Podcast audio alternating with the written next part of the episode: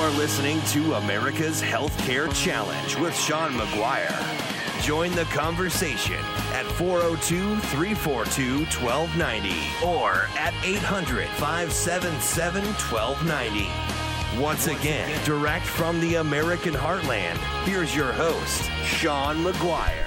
Hey, welcome back to America's Healthcare Challenge. Hey, if you like this show, if this is the first time listening to this show, we post all of these segments on SoundCloud, and we've got over 600 of them out there. We've got 30,000 listens online and growing, and so we appreciate your support if you're one of those listeners. But if you'd like to hear this conversation again or share it with somebody who you think might be valuable, you can find it on SoundCloud, and I'll be posting it on LinkedIn and Facebook as well. We're joined, we're going to do a little roundtable discussion. We've got Greg Donsbach, president of Method Insurance Services, also welcoming back Howard Shandell, general partner of Midwest Benefit Advisors. And we're just talking a little bit. It's kind of interesting that you guys both ended up on the show at the same time, because there's a little bit of synergy. And could you guys share with the audience some of your comments? You were just talking about how the two are really related. Well, when you think about it, you know, the employer is managing risk on both ends, whether it's healthcare plan or whether it's workers' comp. And at least in my lifetime, it's always been a separate decision. Okay, I got to meet with my workers' comp guy, got to meet with my health guy, and we never meet together. But we're managing risk. Mm-hmm. So you would think there would be some sort of synergy maybe, or something work together to accomplish both goals.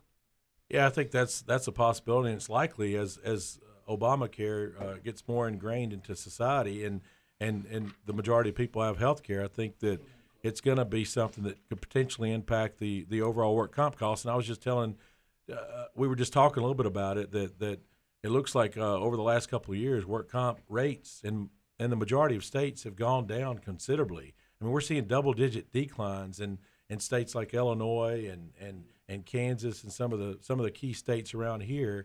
And I'm not sure, you know, a lot of that's attributed to frequency going down. And we were just talking about maybe Obamacare and the healthcare being pushed out to the majority of the U.S.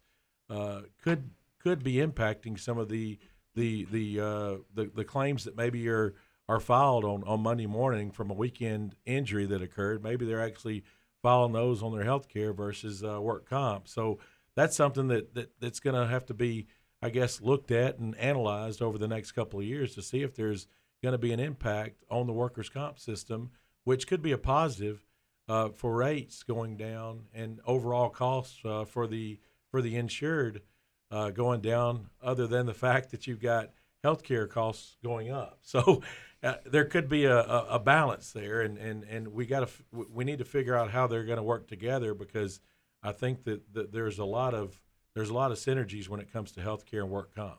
I agree 100% with that. And, you know, the one thought or question that I might have is some of those states that you listed. I wonder if the Medicaid expansion has any impact on some of those reasons.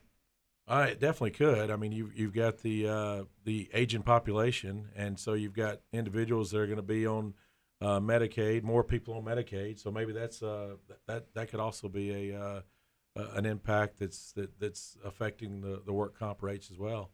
Mm-hmm, mm-hmm. Well, if I could add something to that, you know, with the expansion of Medicaid in certain states, those states are not experiencing the higher increases that states that did not adopt the new Medicaid rules. Right.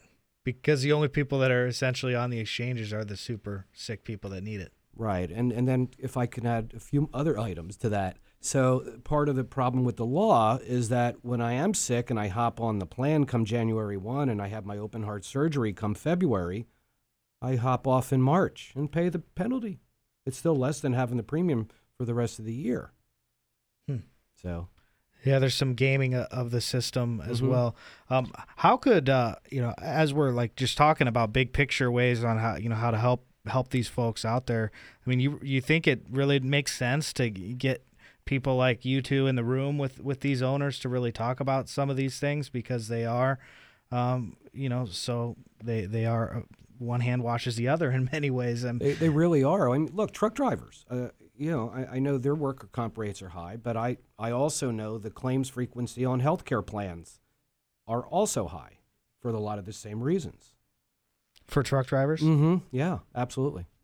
Yeah, I think we always said if, on the workers' comp side, if a trucker would stay in their truck, then, 9 times out of 10, they're going to be performing very well. But we see a lot of truckers that they'll get out and they'll try to, maybe put a tarp over their load or something that seems pretty easy on our side. But if they're obese or they're out of shape or they do something and they fall off the side of the truck and break their leg, the chance of them getting back to work in 6 weeks like a normal broken leg are slim to none if they're obese. So I think it's important for the trucking industry to really take note and understand that this is impacting the cost, and to your point, the healthcare as well. I mean, if they've got they're smoking, they're out of shape, they're eating bad, then that's going to impact their overall healthcare costs because they're going to have high cholesterol, they're going to have high blood pressure, they're going to have a lot of things that are attributed to healthcare costs going up. So I think that's those two could work together to try to figure out how to mitigate some of the overall costs associated with healthcare and work comp for truckers. Do you think safety too could play an impact? Definitely could. I mean, I think truckers, you want to make sure that they only drive, a certain amount of times. And I even brought this up. I had an article a couple of weeks ago talking about prevention, and I know it sounds kind of crazy, but kind of maybe talks about maybe the millennial background, but if employees are arrested, if they take a nap during the day, their productivity is going to go up. They've got a less of a chance to get hurt because they're actually focused on what they're supposed to be doing. So I know that sounds like it's a crazy thing, but could you imagine a truck driver that drives for 4 hours and then his employer mandated that he had to take a 30-minute nap and gets paid for it? And gets paid for it. Yes, exactly. I love naps. Everybody does. They're very helpful.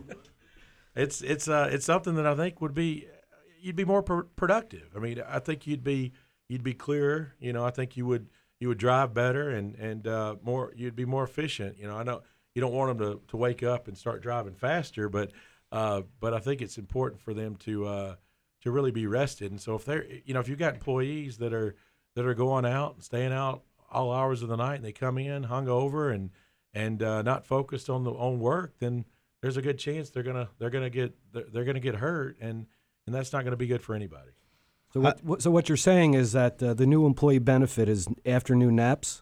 I'm saying that could be. I mean, this is Silicon Valley talking, but okay. I think it could be. I think that could be a positive to mitigate claims on the healthcare side as well as on the work comp. And I also think that employees getting involved in incentives. I think that incentives for employees not to have a claim over the next quarter, they get a $100 bonus. I think that's something that really gets the employees engaged and involved in what's going on with the overall operations of the company. And I think that they buy in more. And I think that's that could be a perk as well. But yeah, I think that nap time could be a benefit in the coming years.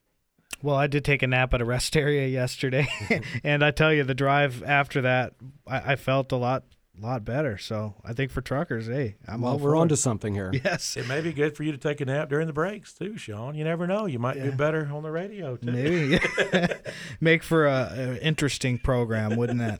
Well, we've got about our 2-minute warning, so I'd like to thank you both for coming. Did you guys have any final thoughts or things to share with the audience?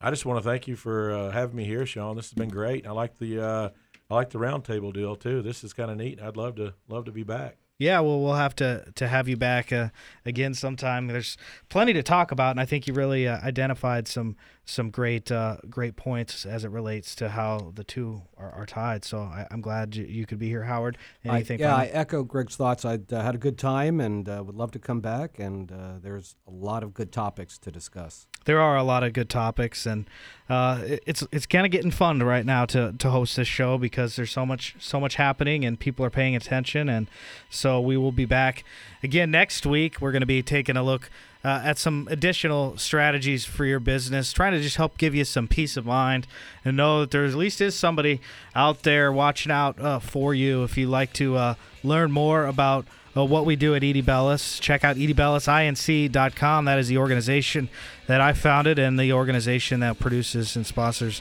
the show with the help of Matt Barros. Matt, thanks again for an awesome job. And we will see you next week. Again, healthreformexplained.com for my thoughts on this mega merger potentially looming here that will have an impact on all of you. See you next time.